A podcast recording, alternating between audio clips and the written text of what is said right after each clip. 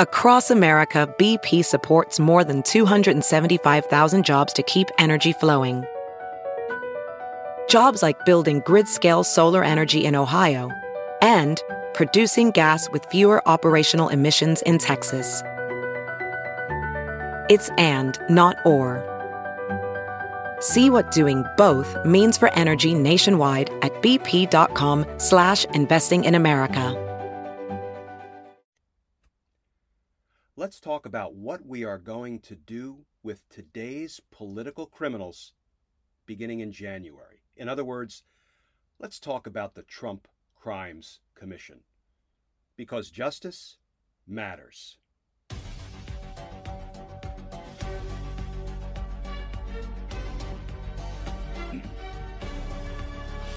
Hey all, Glenn Kirschner here. Welcome to the debut of my podcast, Justice Matters. We are going to try to take on big issues.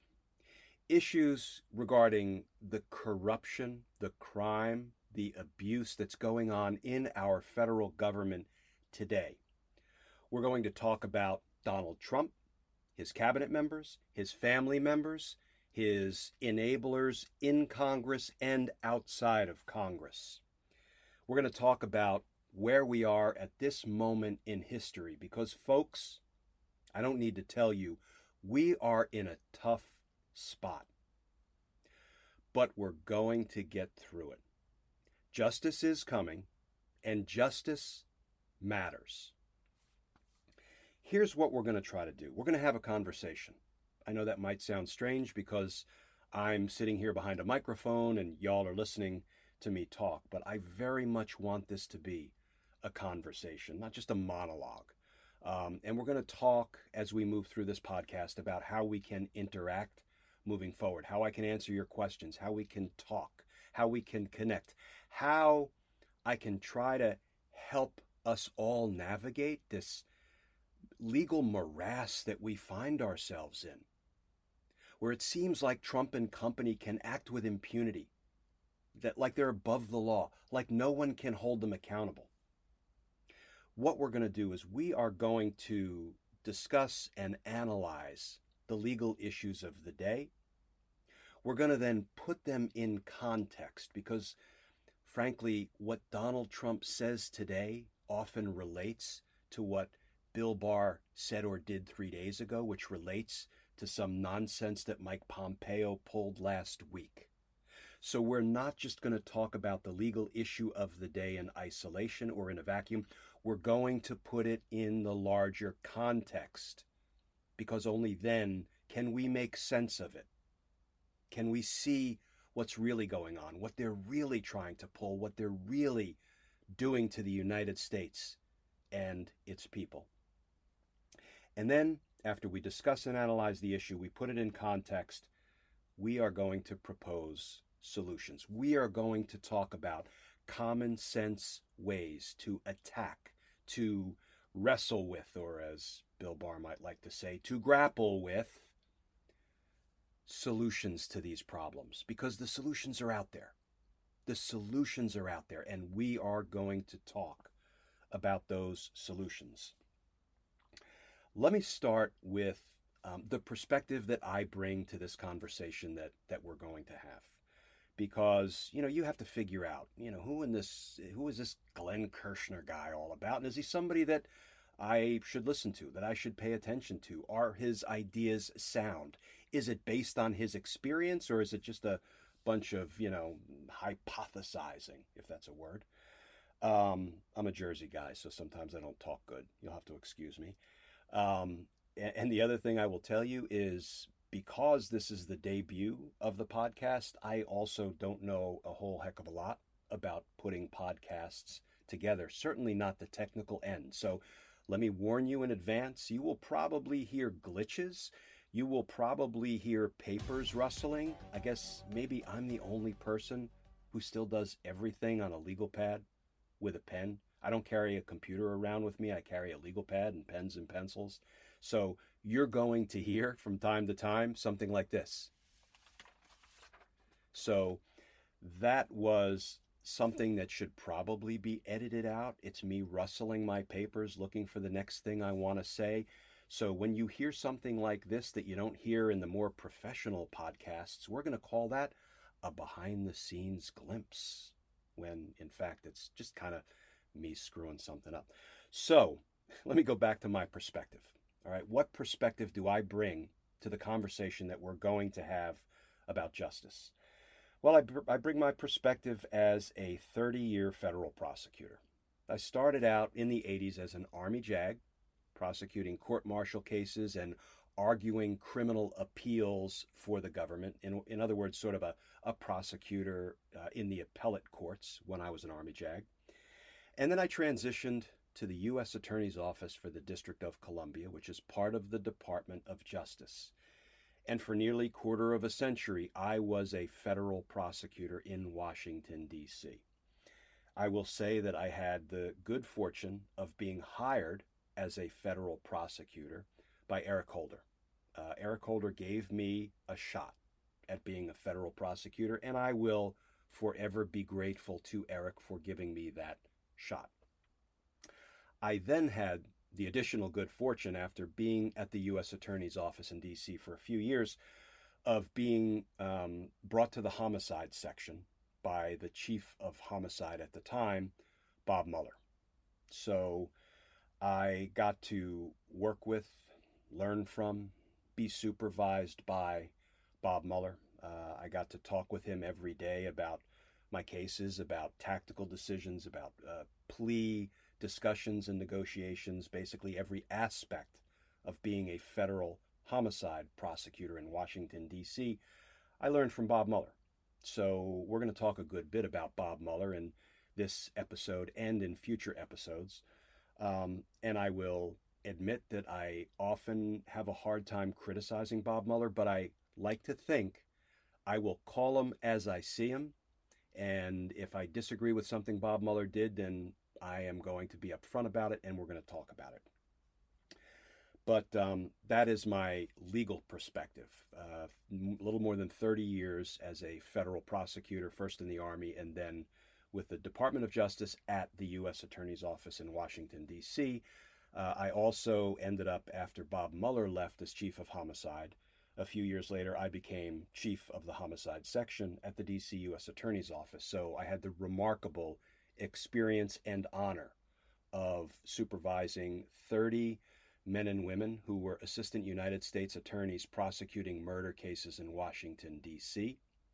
And I was responsible for overseeing all murder prosecutions in our nation's capital. That was an honor. That was a challenge. That was a learning experience like no other. And I got to meet and know and work with hundreds and hundreds of homicide families. That's a title no family should ever have to bear homicide family. And what I learned from those families is that when you lose a loved one to violent crime, your family is never the same. Your life is never the same. And we'll talk about that in future episodes. All of those homicide families live in my heart, and they always will.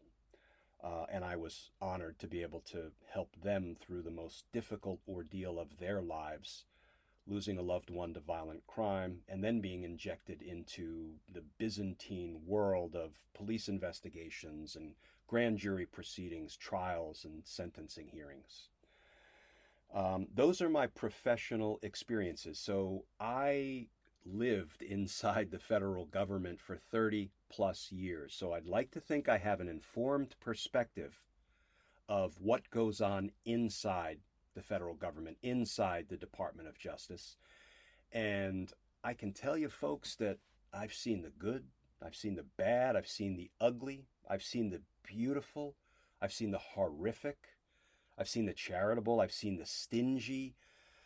Um, I've seen some stuff and I will um, I will bring all of those experiences to bear on how I analyze legal issues, how we put them in context, and the solutions that we propose to deal with the problems of the day in this extended conversation that we're going to have. I will say that when I retired from the federal government on June 1st of 2018, I had another stroke of good luck because um, I was asked by MSNBC shortly before I retired to try to come on air and be a legal analyst. Um, and so I retired on June 1st. MSNBC put me on a train on June 2nd at Union Station in D.C., uh, up to Penn Station in New York, to 30 Rock, and they put me on air nine times in three days. And they told me, you're going to sink or swim. And looking back at those first appearances, I definitely took on some water, um, but I think I managed to swim more than I managed to uh, drown. So I was offered a contract as an NBC News and MSNBC legal analyst, and I do that work to this day, and I do it um, with uh, with gratitude, having even a very very small uh, voice in the national discussion about Trump and um, what we are all contending with at this moment in time. And that's work that I thoroughly enjoy and I will continue doing.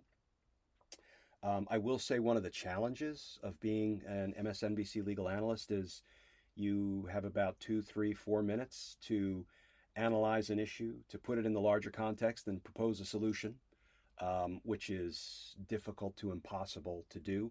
You know, I had the good fortune a couple of nights ago of being on uh, with Joy Reid on her new show, The ReidOut, which is terrific. And I had a one on one conversation for five minutes with Joy, and I felt like it was the most extended conversation I've had on TV in a while. So there's so much to be um, to be addressed in the crimes and abuses in our federal government that we see unfolding every day, right before our eyes, really in the full harsh light of day.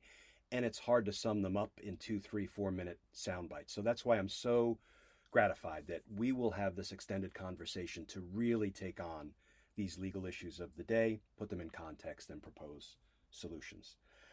So, what you'll get from me, from all of that, from my 30 years as a Fed from my work as an NBC, MSNBC legal analyst, from my life experiences of raising five daughters and a son. That is a learning experience as well.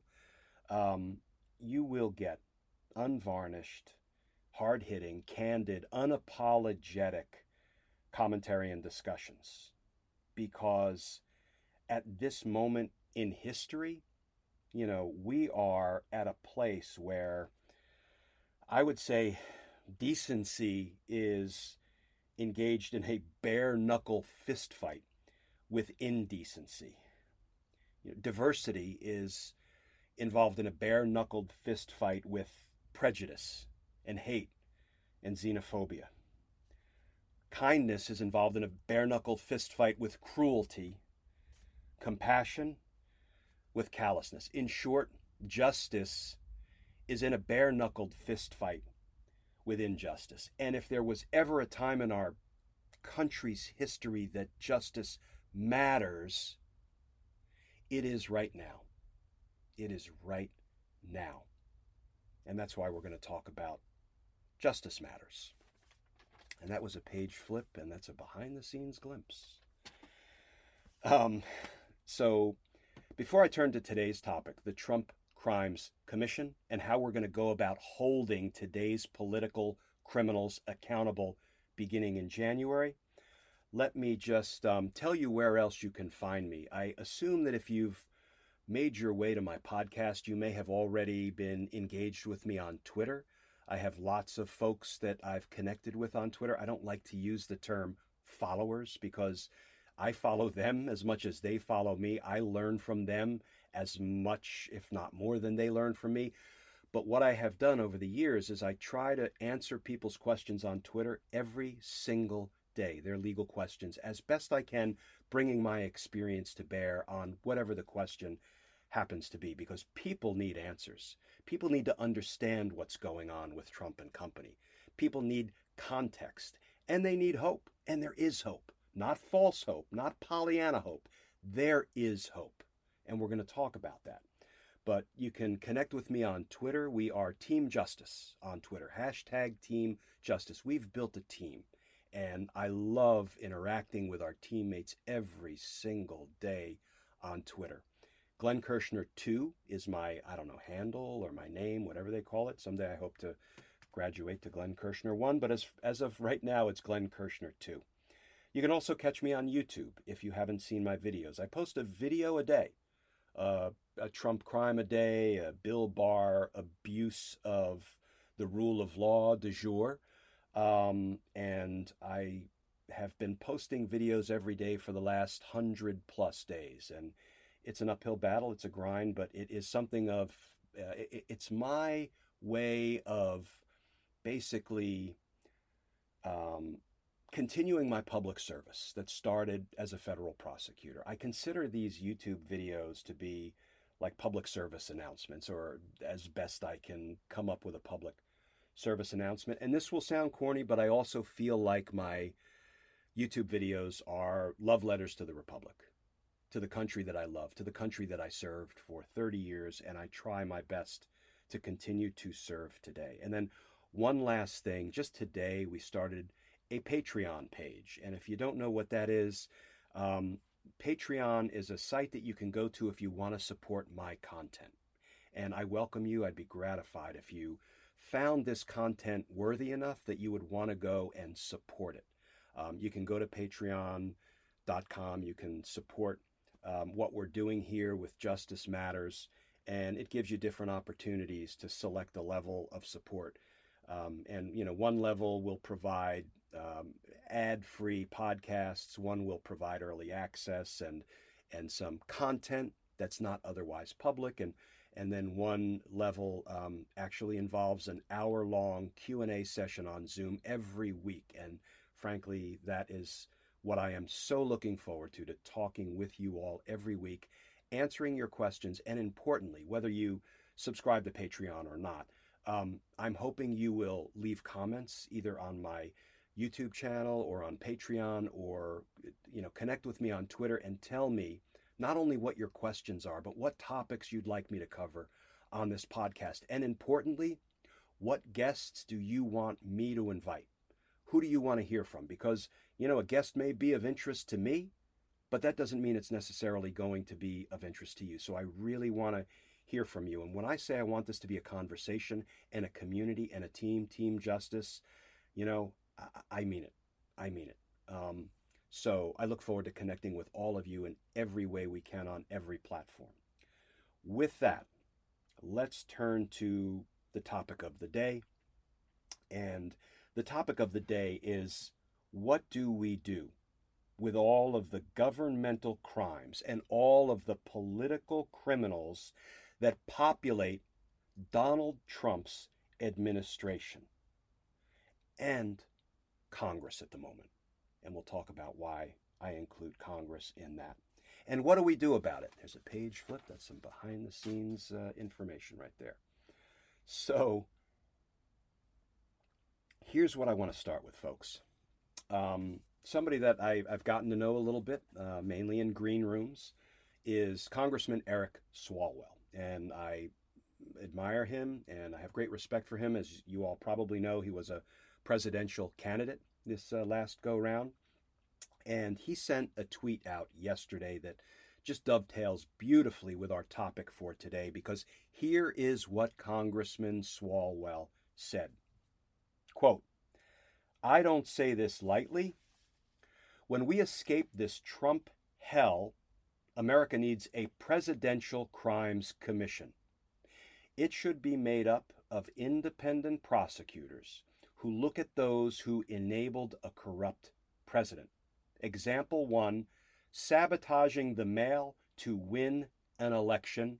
Hashtag save the post office. So Eric Swalwell, member of Congress, has called formally for a presidential crimes commission. You know what has a nice ring to it, folks? The Trump Crimes Commission. And I have been tweeting about it, talking about it on podcasts, on radio shows, two people at Starbucks, three people at Safeway. Anybody who is interested and willing to talk or listen, I have been talking about the Trump Crimes Commission. I've been talking about the need, the non negotiable need for a commission to investigate and present evidence to the grand jury about all of the crimes that have been committed by Trump and company over the last three and a half years, soon to be four years. You know, we need to hold these folks accountable. And I say this is a non negotiable principle. Why do I say it's non negotiable? Because what I've come to know in my 30 years as a prosecutor dealing with victims, and in homicide cases, the family members of victims who are victims themselves, what I've learned is that there can be no healing without accountability. There can be no deterrence of future criminal conduct without accountability. There can be no justice without accountability. You know, you can't you can't turn the other cheek when somebody has been victimized and heal. You can't let bygones be bygones when somebody has been victimized and expect a victim to heal. Let me use a hypothetical. Let's assume that you have a robbery victim, a burglary victim, a rape victim. I've tried all of those kinds of cases. Let's assume that the prosecutor, the representative of their government, who is duty bound to address that person's victimization, let's assume that that person says to the victims, you know, I think the way for you to heal, I think the way for you to put this nightmare behind you is for us, for the federal government, for the prosecutors to decline to hold the person who victimized you accountable. That's the way you can heal. Are you kidding me? That is not the way to heal. It's the opposite of healing. It's the opposite of deterrence. It's the opposite of justice, declining to hold criminals accountable for their crimes people will say that, well, you know, once Biden takes over in January, he can't go after the old Trump gang, the Trump officials, because that would look vindictive. That would look punitive. That would look like political retribution. So, you know, we can't do that. Can I use another hypothetical, folks? Let's assume that a bank robbery is committed in Washington, D.C. And a bank robbery, as you may know, is a federal crime. You know, if you rob a 7 Eleven, if you rob a, a, McDonald's, if you rob a Safeway, those aren't federal crimes. But a bank robbery is a federal crime. Why is that? Because the funds, the money in the bank, are guaranteed by the federal government. They're insured by the federal government. So that's what makes a bank robbery a federal offense, whereas robbing a, you know, a 7-Eleven or a Wawa, not a federal offense.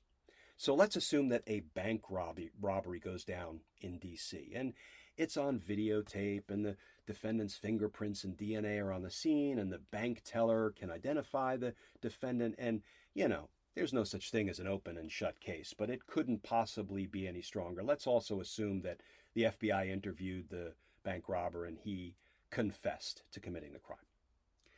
But it turns out that the bank robber is actually a high dollar donor to the Trump campaign.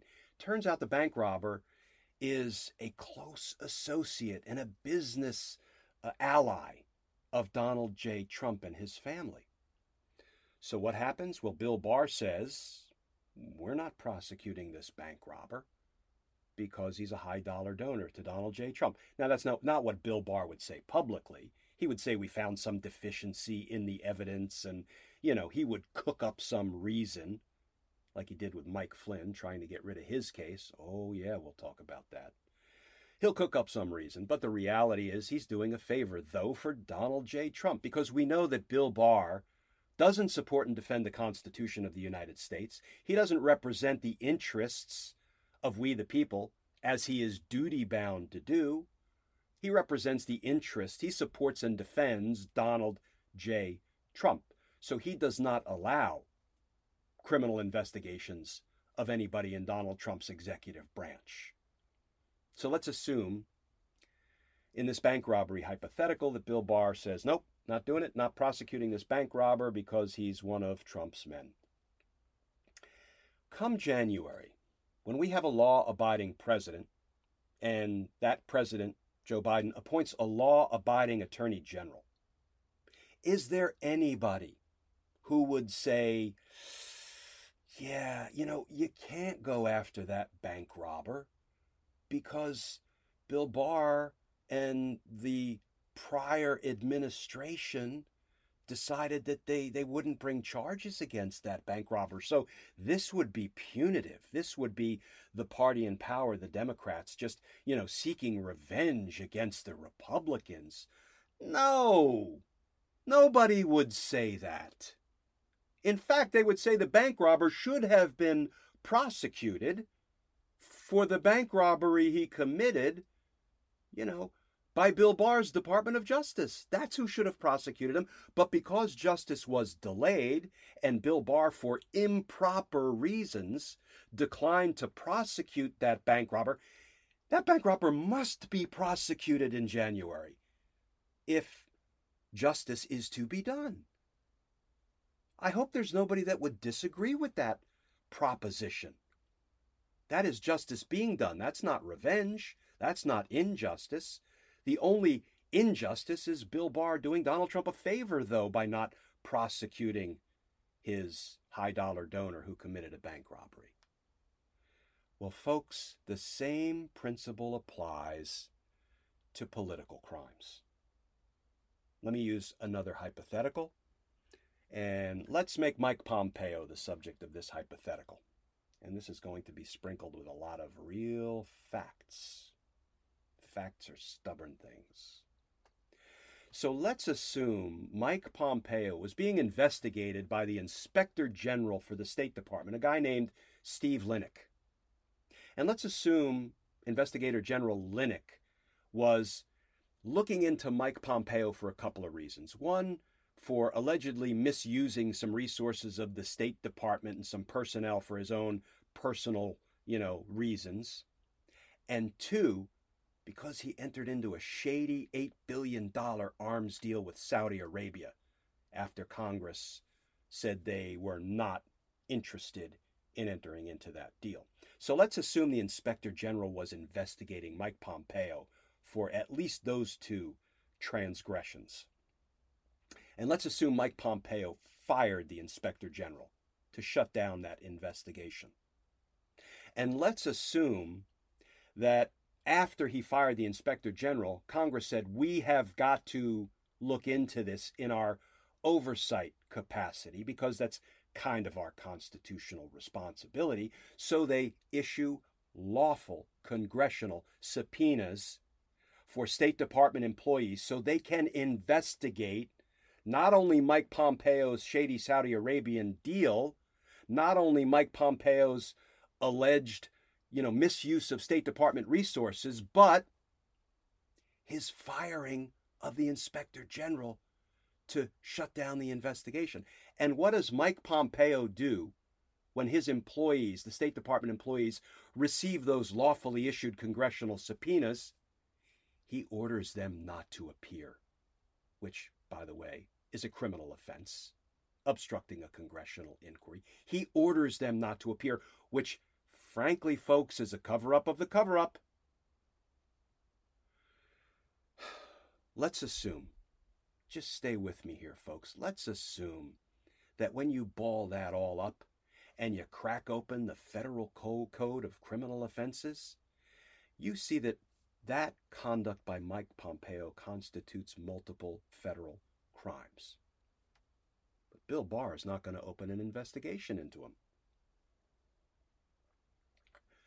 So now, when Joe Biden gets elected in January and appoints a law abiding and a law enforcing attorney general, are you telling me that it is somehow political retribution or, you know, retaliation or revenge that the Democrats would be involved in against the Republican Party if they just decided to bring the criminal charges against Mike Pompeo in my hypothetical for the crimes Mike Pompeo committed?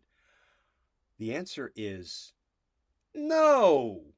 Of course it's not political. It's not revenge. It's not retribution. It's not so called victor's justice, which is a pejorative term used when the party in power goes after the party that used to be in power just because they're different parties, not because the party that used to be in power committed crimes. So, this is why there has to be, there has to be a full, fair, aggressive, honest, ethical, apolitical, nonpartisan investigation of all of the crimes committed by Trump and company. And how do we go about doing that? The way we go about doing that is we get into the grand jury the minute after Joe Biden is sworn in. I mean, shoot, I volunteer to go into the grand jury. I spent countless, countless, and when I say countless, I really do mean countless, countless hours in grand juries in Washington, D.C., presenting every scrap of relevant evidence I could when I was investigating crime and examining every witness that I thought could provide any information relevant to my investigation. And yes, if they were unwilling to be forthcoming and tell the truth, I pushed them hard.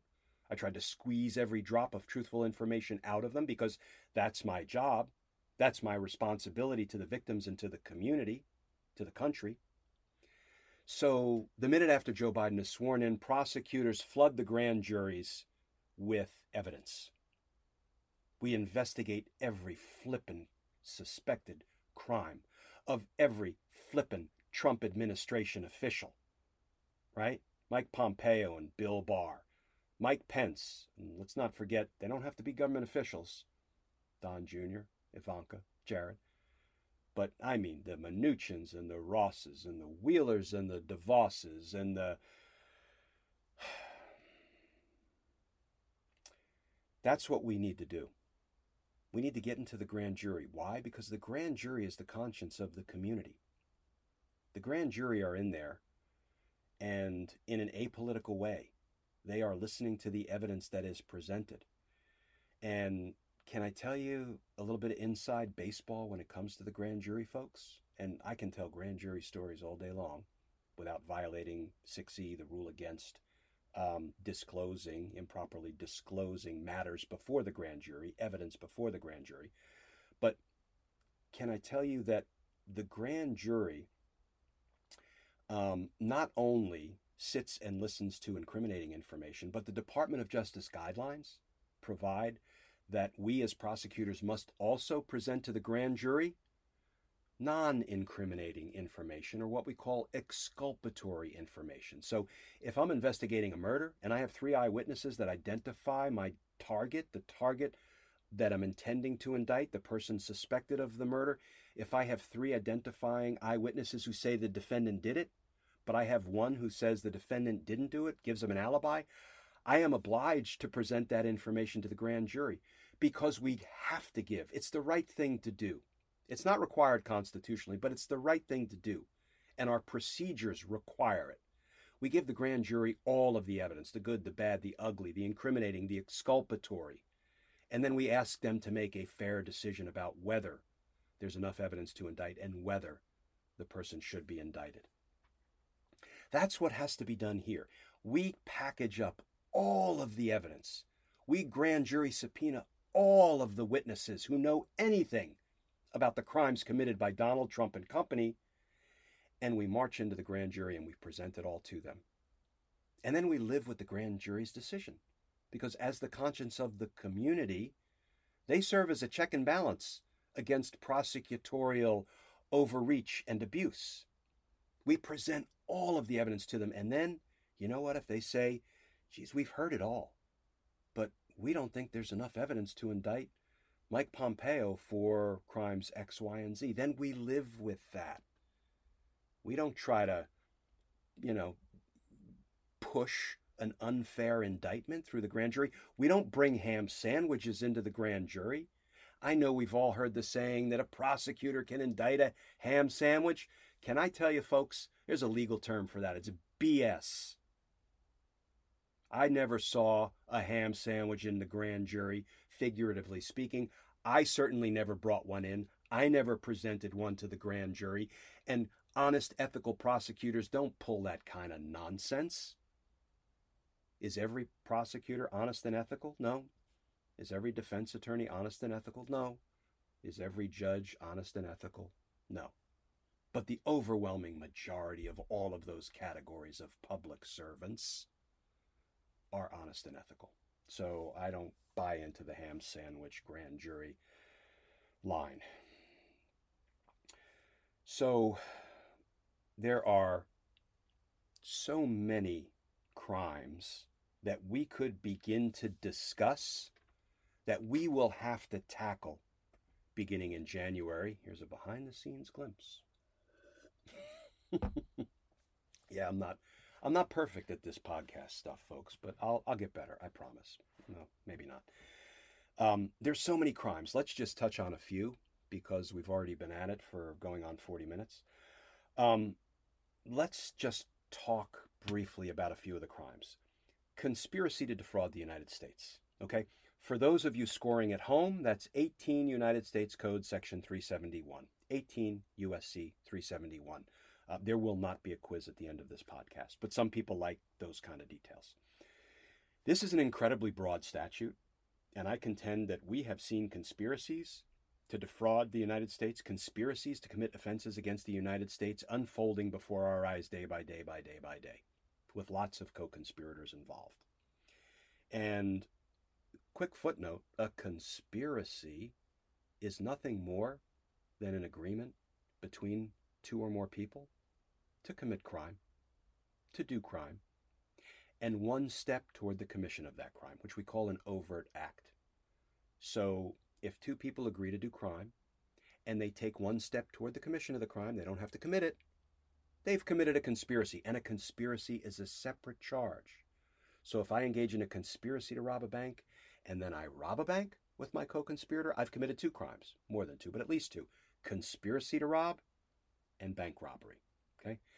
And the nice feature about conspiracy law is that because the law believes that joint criminal action between or among multiple people is more dangerous to society than individual criminal action, the law holds all co conspirators responsible. They're all guilty of every single crime committed by the conspiracy, regardless of whether they participated in that crime personally or not. And we're going to talk about conspiracy in the future because we're going to have to do a whole episode on Donald Trump bribing and or extorting President Zelensky because that's a big old conspiracy and it's going to have to be tackled beginning in January. But you know, when you have Donald Trump telling President Zelensky I know you want these congressionally appropriated funds to protect your people, your Ukrainian people, against unlawful Russian aggression, but I need a favor, though. He had no right to attach that condition to those congressional funds. I need a favor, though. I need you to step to the microphone and announce a bogus investigation into my opponent, Joe Biden. And by the way, in furtherance of this criminal scheme, Donald Trump might as well have said to President Zelensky, I want you to get with my men, Rudy Giuliani and Bill Barr. Whoops, there you go. Rudy and Billy Boy are co conspirators by Donald Trump's own words. Who else is a co conspirator? How about Mick Mulvaney, who, when the administration got caught, when OMB got caught, withholding those funds and attaching personal conditions as political favors to, to Donald Trump, what did Mick Mulvaney say? We do it all the time. Get over it. I would tell Mick Mulvaney, we bring conspiracy charges all the time as career prosecutors. Get over it. And there were more conspirators in that crime to extort or bribe President Zelensky. You know, remember Mike Pompeo pulling Ambassador Marie Yovanovitch out of Ukraine? She's an actual justice fighter, and she was standing in the way of this corrupt deal, of this corrupt conspiracy. They might want to get over the fact that they are potentially marquee defendants in a big old conspiracy indictment beginning in 2021. But that is just one of the crimes conspiracy to defraud the United States. Um, and let me talk about behind the scenes glimpse. Let me just talk for a minute about conspiracy to defraud the United States, and then we're going to save all of the other crimes for future podcasts. Conspiracy to defraud the United States is an incredibly broad criminal statute. It casts a wide criminal net, and here's the beauty of it, folks. You just need to look at the DOJ website because it talks about conspiracy to defraud the United States. Here's what it says. You ready?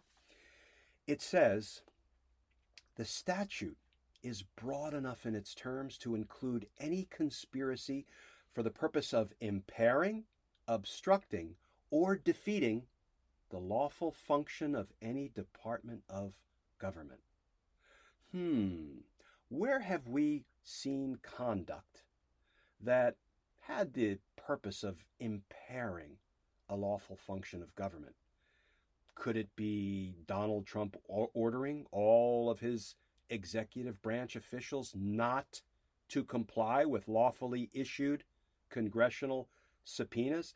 Does that have the effect of impairing the lawful function of any department of government?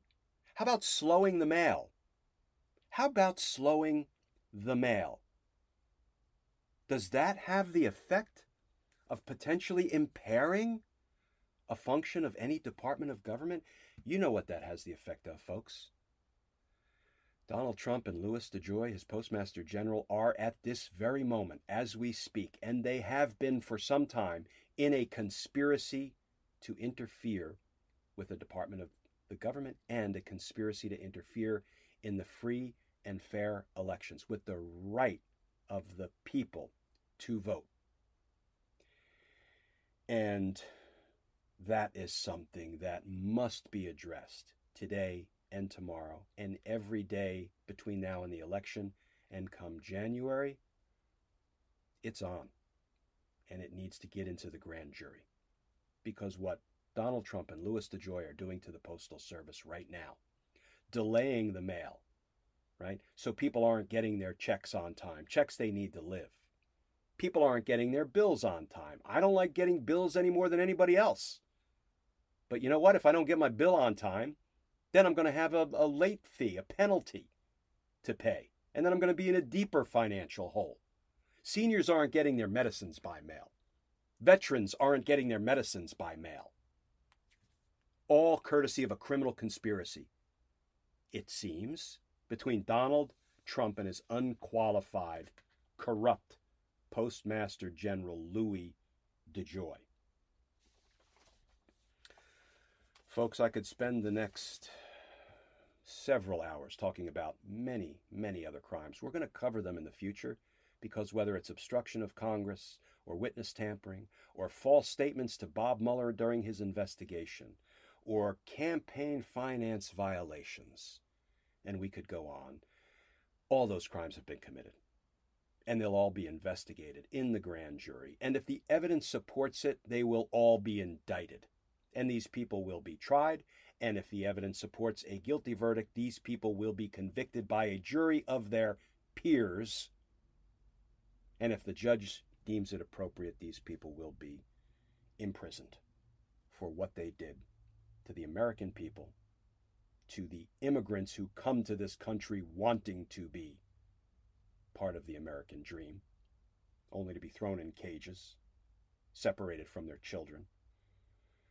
For what these people did to the country, to the American people, and to the immigrants who come here looking for a better way of life. They will be held accountable. Justice is coming, and justice matters. It matters. So, in the future, we're going to talk about other solutions to the problems, like Mitch McConnell's packing of the courts with unqualified judges, trying to debase and degrade the quality of our federal judiciary. Oh, there's a way to deal with that. It's called unpacking the courts, and there's a three part plan to make that happen.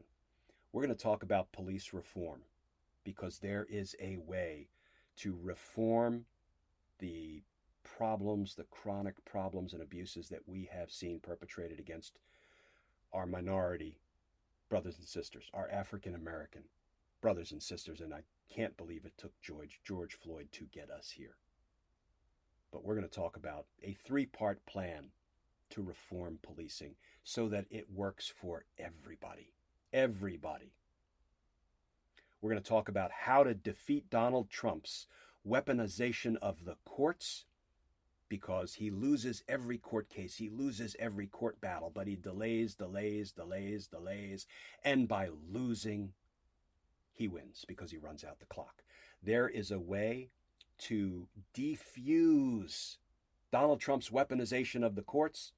It's called the Interbranch Dispute Court, and it's imminently doable, folks. Imminently doable. And we have to do it beginning in January. There are so many solutions that are just waiting. They're within our grasp. And we are going to start implementing them. I am confident in a Joe Biden administration. Before I sign off this um, debut podcast, I want to thank a few people um, because I would succeed at exactly nothing in my life without the support and the love of these people, um, starting with my mother and father, Ruth and Louis Kirschner, uh, both of whom are deceased in recent years. Um, thank you, mom and dad. My six kids, f- uh, five daughters Kate, Kelly, Megan, Molly, and Emma, and one son, Keon. They are, have all contributed to the success of this podcast in one way or another and everything else I do. I want to say thank you to my in laws, Mary and Assad, because especially with the passing of my parents, they are my parents, and their love and support has been steadfast and is so very appreciated.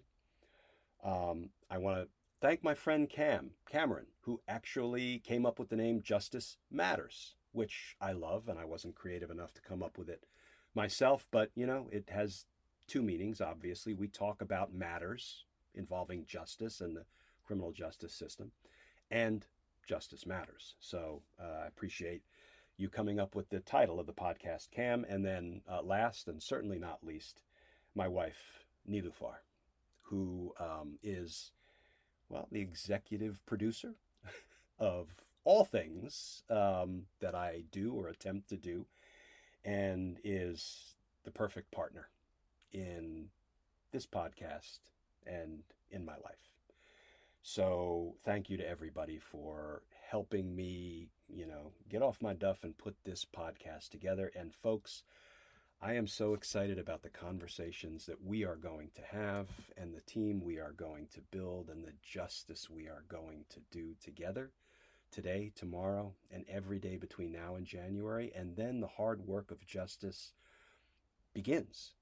And justice can be exhausting, but it's also energizing. So um, buckle up, and um, and I look forward to talking with you all uh, next week. Um, again, I hope you'll go to Twitter, Glenn Kirschner too. I hope you'll tune into my YouTube videos under my name, Glenn Kirschner. That's the name of my channel. I hope you'll consider becoming a patron, going to Patreon and supporting our content because we can't do this without you. And um, then I look forward to talking with you again next week on the next episode of Justice Matters.